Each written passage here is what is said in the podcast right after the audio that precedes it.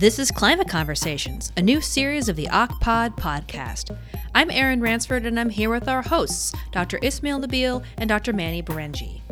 Dr. Nabil is the Deputy Medical Director of Employee Health, Safety, and Wellness for the Mount Sinai Health System and an Associate Professor in the Department of Environmental Medicine and Public Health at the Icahn School of Medicine. He is a Fellow of the American College of Occupational and Environmental Medicine and is the current Vice Chair of ACOEM's Council on Scientific Affairs. Dr. Berenji is a board certified physician specializing in occupational and environmental medicine, preventive medicine, and non operative musculoskeletal medicine. An ACOEM fellow, Dr. Berenji is active in the Member Communications Committee and several special interest sections. She is currently the Chief of Occupational Health at the Long Beach VA Healthcare System in Long Beach, California. She also holds a faculty appointment as clinical assistant professor in the Department of Environmental and Occupational Health at the UC Irvine School of Public Health. Today is October 20th, 2021. On this episode, Doctors Berenji and Nabil outline some key challenges that affect workers in workplaces that are caused by the changing climate, including heat stress, flooding, and ramifications of hurricanes and other natural disasters. They discussed the role of the OEM community in forming interdisciplinary collaborations to guide the national response. Hi, Dr. Nabil. Hi, Dr. Berenji. Thank you both so much for being here. We're excited to start our new climate conversation series of the OCPOD podcast, where we are examining the challenges of climate change and the response of the profession of occupational and environmental medicine. Thank you, Erin. It's always a pleasure to talk to both of you. Hi, Mani. Thanks for joining the conversation. Thanks, Ismail. Really happy to be here today. Great. So, this is a very, very important podcast. Climate change is an urgent problem, an existential threat to humanity at this point. Our specialty has looked at this problem in a very different lens. This particular podcast will try to help us determine what direction uh, occupational environmental medicine is taking to tackle this. If you look at things from an occupational medicine practice, the clinician working in Salinas Valley, California, and witnessing an evolving as existential threat of changing climate, unfolding at an exponential pace, impacting working communities, directly affecting workers' health and well-being. And it, it's not limited to one person. It's involving population, it involves corporation, it involves livestock, crops. And it's our duty at this point to respond to this crisis the best way we can. What do you think, Manny? Where are we? I actually uh, have uh, worked in the Salinas Valley many, many years ago, but these issues that you're mentioning, farm workers having to, you know, work in extreme heat conditions, these are pressing issues that have gotten worse and worse over the years to the point where it's impacting people's health.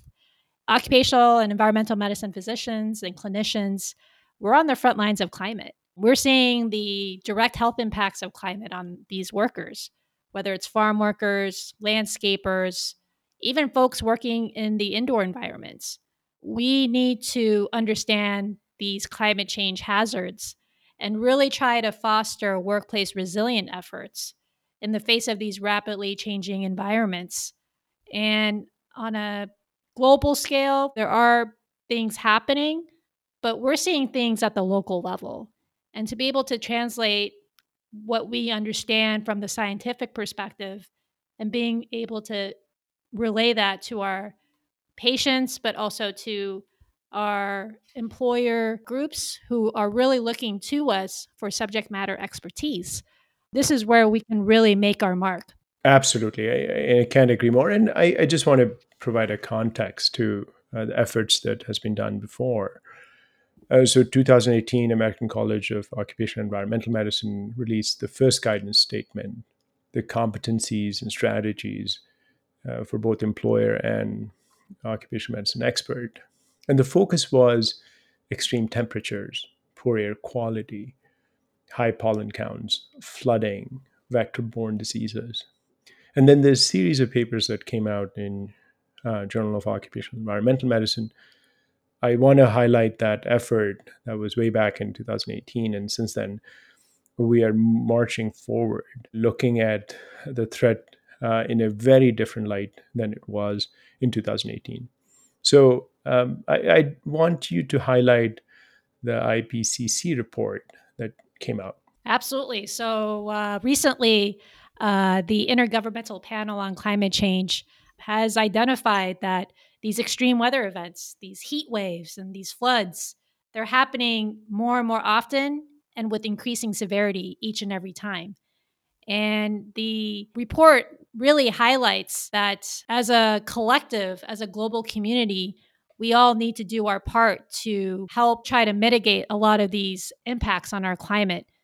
I'm really looking forward to working with all the stakeholders on ways that we can really move the needle when it comes to dealing with this climate crisis. Employers are really looking for guidance, and workers are really looking for guidance as well. So, being able to mesh all of these scientific jargon and really boiling it down to the bare essence of what workers need to do to continue to be most effective in their jobs, but at the same time being cognizant of the changing environment. This is really the challenge. absolutely. The issue has always been translating that scientific data that's overwhelmingly supportive of the changing environments and then taking those scientific advancements and then really making sense at a population level, at a worker level, at an industry is a job that occupational medicine physicians do really, really well. We have eyes and ears of worker or a union. We connect with employers. Um, and some of us also serve the government in some capacities. Bringing the connection regarding worker and union, where we've been highly effective. And as the COVID pandemic demonstrates that we, we really work on the front lines.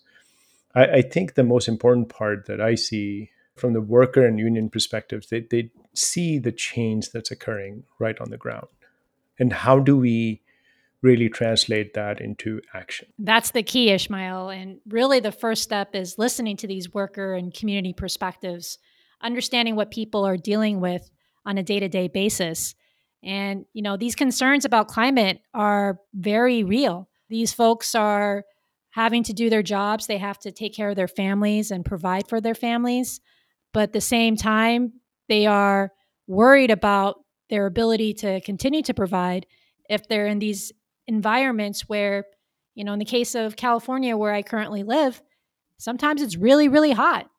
And, you know, we do recommend, at least in California, we do have a heat standard, which really tries to drill down on some of these basic concepts uh, to prevent heat related illness, uh, making sure that workers have adequate uh, water, shade, taking the appropriate amount of rest to ensure that they're able to continue to do what they need to do, but preventing any potential for any heat exhaustion or any worsening of heat related illness that would warrant a visit to the emergency room for intravenous fluids and further treatment. So we really want to prevent that. No, absolutely. And and the other part is transitioning into this more environmentally sustainable jobs, new jobs in transportation industry, uh, wind and solar energy, home renovations, basically. I, I think this labor movement, the workers changing it to more sustainable jobs really highlight this win-win both from the labor perspective and uh, from the employer perspective is we need to think and tackle this issue head on. And and occupational and environmental medicine experts really understand the changes that's happening on the ground and how these uh, workers need to shift from what they're doing currently to something that they, they need to do as the uh, climate changes. You mentioned a point that temperature is going up. Think about the possibility that I can't go out uh, at 12, 12 noon because the temperature is so much I cannot perform my job functions. So essentially, the job itself might shift from a morning job to a to a night night job where there's less heat intensity it's disruptive. Do these heat standards differ by state, or is that something that's set on the federal level? So that's an excellent question, Erin. And currently, there are only three states in the United States that have an official heat standard. California is one of them. Uh, OSHA, which is the Occupational Safety and Health Administration, currently is reviewing a proposed national standard that would be uh, effective for all uh, workers who happen to be in environments where there is extreme heat, or actually, if you consider it, any type of condition where uh, there is the potential for heat related illness. So stay tuned, everyone. I think this is a very exciting time. We're hoping that there will be growing momentum to push this forward. We do have tools in our disposal to sort of assess hazards at the workplace that's the expertise of occupational environmental medicine and we can really address challenges that's evolving both for the employee and the employer as well. There's a lot more work to be done um, but some of the basic efforts could be just hierarchy of controls elimination substitution engineering controls administrative controls ppe ppe itself um, kind of effective things that we can do in terms of mitigation for some of the hazards that we're seeing, uh, specifically related to climate change. Moving forward, changing climate is not the only issue that we're facing. You must have the places you are living, uh, you must have seen excessive flooding. You must have seen the hurricane winds, wildfires. There are substantial uh, change that's occurring in our climate. And that has a profound impact um, on all parts of us.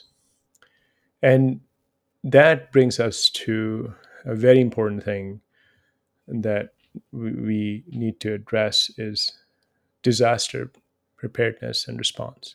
Disasters takes a heavy toll on economies it's upwards of $14 billion health related cost in 10 year period loan.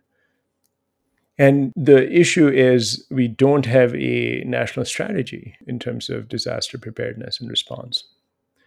And the threat level is different across the US. Coastal areas are more likely to have hurricane related uh, impact compared to central states where the disaster is different um, but all linked to the changing climate. It behooves us to think um, in terms of how locally and nationally we can help change some of the practices uh, um, on the employment front. Some of the corporations that are working in terms of disaster preparedness, we can certainly provide them with tools to assess threat level, and we can try to help manage their emergencies in a way that uh, they're not able to do so. And it has a profound impact. It has mental impacts on the working population. It has a um, substantial physical toll and economic toll um, on on both the employers and employee um, who are faced with these disasters that we see. And especially, I want to talk about the mental toll, as we have seen in disasters some of the frontline workers or people who are first responders, they're part of the community, they're part of the fabric of the community. And they are going out saving lives at the time when the threat level is extreme. None of the areas in US are immune to the impact of climate change. And as we were talking about the mental health issues, we understand that change that these individuals have been experiencing in terms of mental health, in terms of physical health. And we have an obligation to think about how to mitigate, how to uh, create adaptation strategies for these workers, these individuals, to cope with um, the disaster events that we're seeing at this point more frequently than what we have seen in the past. What do you think, Manny, um, the government has uh, some role in, in this? Can, can the government legislate some rules that allows us to make this easier for the employer and the employee? I think the government does have a role, and honestly, it's multifactorial. I mean, first and foremost, they do have to provide services. I mean, you were mentioning the, you know, situations with the increased flooding and, you know, hurricanes and having incident command being able to respond to these events in real time. That's a critical government function and that needs to continue. Providing uh, additional ancillary services, for example, FEMA, uh, still a very uh, important component in the emergency response uh, especially to some of these climate related events that are happening with increasing uh, frequency. So that's the first prong of the role of government. And then you can also look at uh, what else government can do. Being able to provide resources to states and regions and even municipalities in certain instances. It's important to have a system in place where not only can money be directly sent to the areas most in need, but also taking into account the social determinants of health, looking at those more vulnerable communities, uh, communities of color, uh, some of the inner city locations, which a lot of the times have some underlying situations with uh, how their housing was built and how they are able to continue to uh, ensure that the uh, housing and the respective units are being remediated appropriately to withstand effects of climate. Um, so it's really government's role to be able to provide these resources to ensure that workers who live in these communities, but also employers who are part of these communities, it, it, it's it's all encompassing, and we as occupational medicine physicians and clinicians uh, are liaisons between employers and workers, but also with government. Uh, a lot of us work in government, and being able to have uh, our voice uh, to ensure that workers uh, have the protections that they need to do what they need to do uh, on a day to day basis is critical. Um, no, well said. The government during disasters, um, the initial response is fairly robust. All hands on deck. Uh, FEMA gets engaged. Um, there's a lot of oversight and spotlight on those events. But interesting things happen um, right after the hurricane has passed. And we have seen that the recovery of a community yeah and basically the workforce It's slow and not as robust as we'd like to see especially post flooding events um, so we do see increase in respiratory uh, issues we have seen with hurricane harvey which hit uh, houston as well as other events which really contributes um, to respiratory illnesses in vulnerable communities um, and that part uh, still continues to be missing in terms of response. As occupational medicine physicians, we, we tend to see those changes in the working communities much more clearly than uh, the governmental uh, initiatives have seen. And I, th- I think that's where the need has always been, uh, especially post disaster events, uh, need to be taken into account. Uh, more remediation activities PPE work safety programs need to be incorporated post event, which I think will really help in rebuilding uh, the workforce and the community itself. What do you think there is any correlates in terms of COVID 19 response and climate change? I feel there are a lot of lessons learned from the COVID 19 pandemic. In the early days of the pandemic, we saw uh, communities of color being the most impacted with high morbidity and unfortunately, mortality. Uh, we do see similar types of patterns, especially when it comes to climate related impacts on these vulnerable communities. So, being able to identify ways where we can target uh, these particular areas.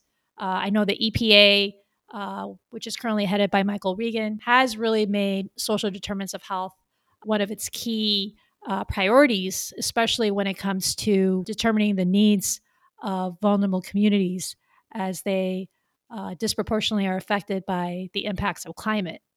Hopefully, in the coming years, more resources that will be allocated uh, to not only generating the data inputs that are necessary to monitor temperature, uh, but also monitoring uh, pollutants in the air and being able to create a systematic framework uh, by which communities can be alerted if there's a potential heat event and having the procedures and policies in place to ensure that everyone gets the message when uh, there's a heat advisory. It's encouraged that people stay in cool locations.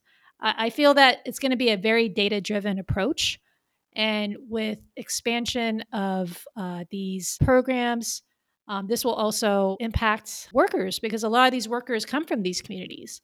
So it's kind of like this ripple effect, if you will. One thing that uh, I think with this conversation we come back to is sort of a clear understanding of uh, how uh, climate change is impacting human health and especially workers' health. And that means that uh, research in this area, I, I'm always fascinated by that question like, where do you start? How do you really connect the dots um, at this massive change that's occurring in our, in our environment? And how do you connect the dots in terms of workers' health? And and I, I, think the answer lies in the fact that occupational medicine physicians have been on the ground and sort of seeing that change. So one of the most necessary factor that I think where the gap has always been is a clear understanding of how the changing environments are impacting uh, the occupational landscape, how it's impacting the health. There's a research in etiology uh, factors like we need to think about. For example, um, chronic kidney disease of unknown etiology, right? Long-standing questions in terms of um, is it linked? Is climate change or increasing heat is causing this deadly disease, causing a significant mortality in workers or working outside? And these questions are not clear cut. These are not really well defined paths that we can see the impact of climate change and the impact on human health, and particularly workers' health at this point. There's other questions. I think pregnancy outcomes, causes of infertility, um, use of pesticides. There, there's a lot of things that, that connect the dots. We, do see a, decrease in fertility, uh, particularly in men. Uh, the contributing factors are, are multifactorial. It's it's much difficult question to answer, but the climate is a driver here as well. We also need to think about interventions, right? So if you're talking about adaptation, uh, we need to address research in that aspect as well. And again, taking example of COVID, how we determine what level of PPE is required or can protect workers, uh, particularly in healthcare settings.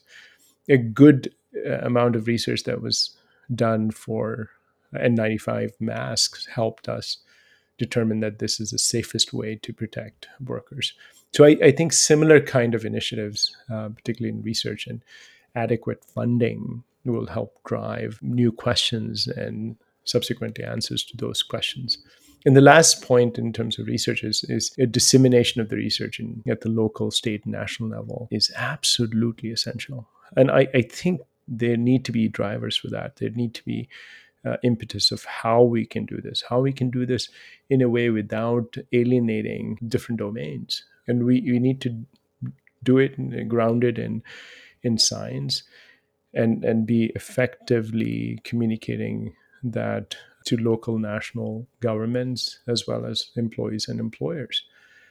We need to innovate. We need to innovate our practices, our occupational medicine practices to incorporate these questions in our daily practice.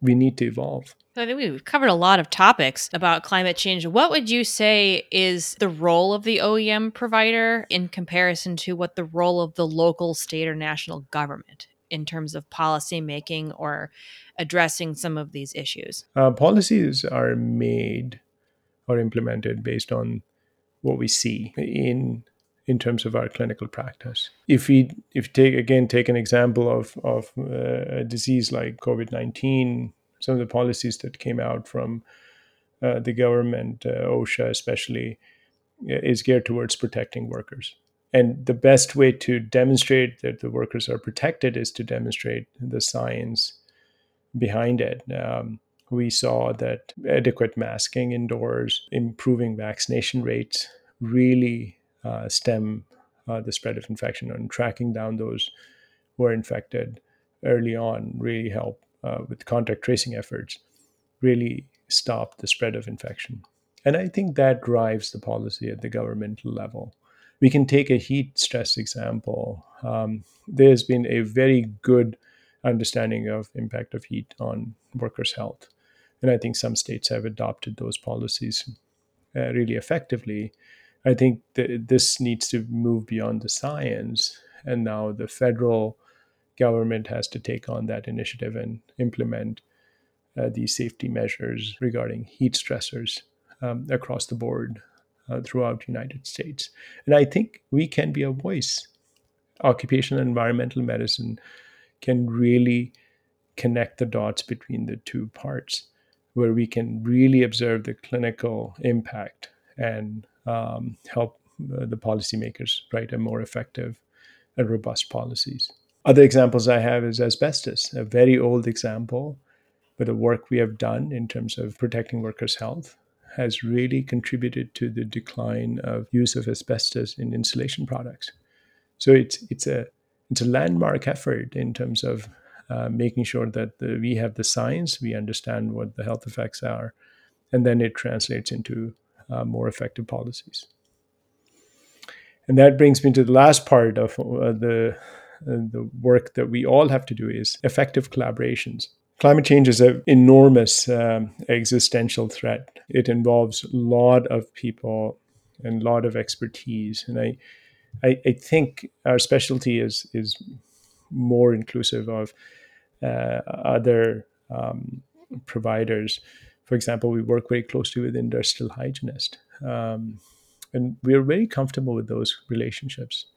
And I, I think that that need to be expanded upon. That we need to bring in environmental engineers, experts on that area.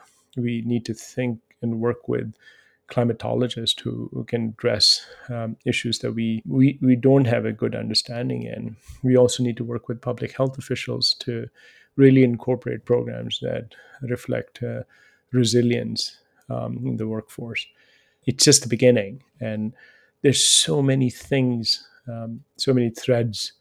I think that uh, we need to address, and as occupational medicine physicians, we can certainly bring um, these diverse area into one umbrella, and I, I think part of this podcast is to bring that kind of understanding um, in, into a singular focus. So, Dr. Berenji, what would your key takeaway from today's conversation be? Really, occupational medicine clinicians have uh, a lot of skin in the game.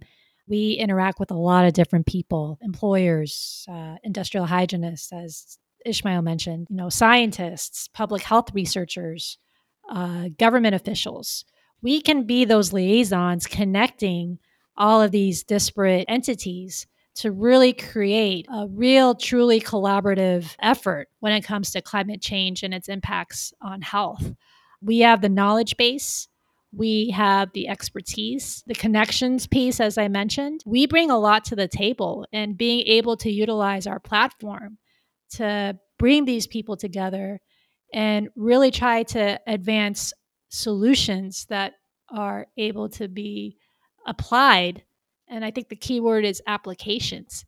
Um, we know the impacts of climate. We've we've been seeing it, and we're going to see more of it. And as a group of professionals, it's our job to be able to not only educate, but really focus on proactive measures that can be taken so that we can continue to enjoy uh, the things that we love to do, both inside and outside of work. And uh, that's really how I see our role continuing to evolve through time. So, if, if people want to learn a little bit more, is there any conference or um, initiatives that you can think of uh, that they can connect with to learn more about climate change and its science? Absolutely. Uh, there are plenty of resources online. Uh, I highly recommend our uh, fellow colleagues to check out the Medical Society Consortium on Climate and Health. Uh, they have uh, great toolkits that you can utilize in your practice, uh, a lot of uh, journal articles and uh, additional uh, policy pieces if you're interested in learning more about how to apply your knowledge in the policy domain. I highly encourage our fellow colleagues to take a look at what they do. Yale also has developed a whole center dedicated to climate communication. Um, as we well know, being able to message this information in clear, concise sound bites uh, is essential. And we need to understand what communication strategies work. And these guys have done a phenomenal job of educating me and a lot of folks out there, both medical and non medical people, uh, about ways that we can capture people's attention uh, by using the right type of education and messaging around climate.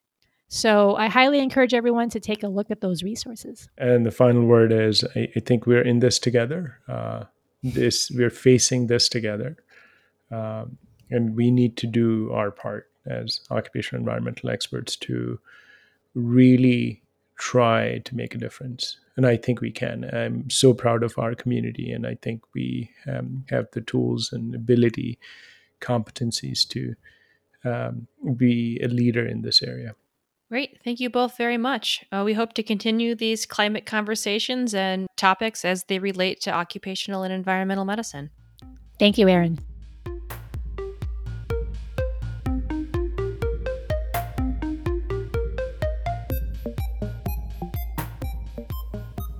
Thank you for joining us. We'll be back with another edition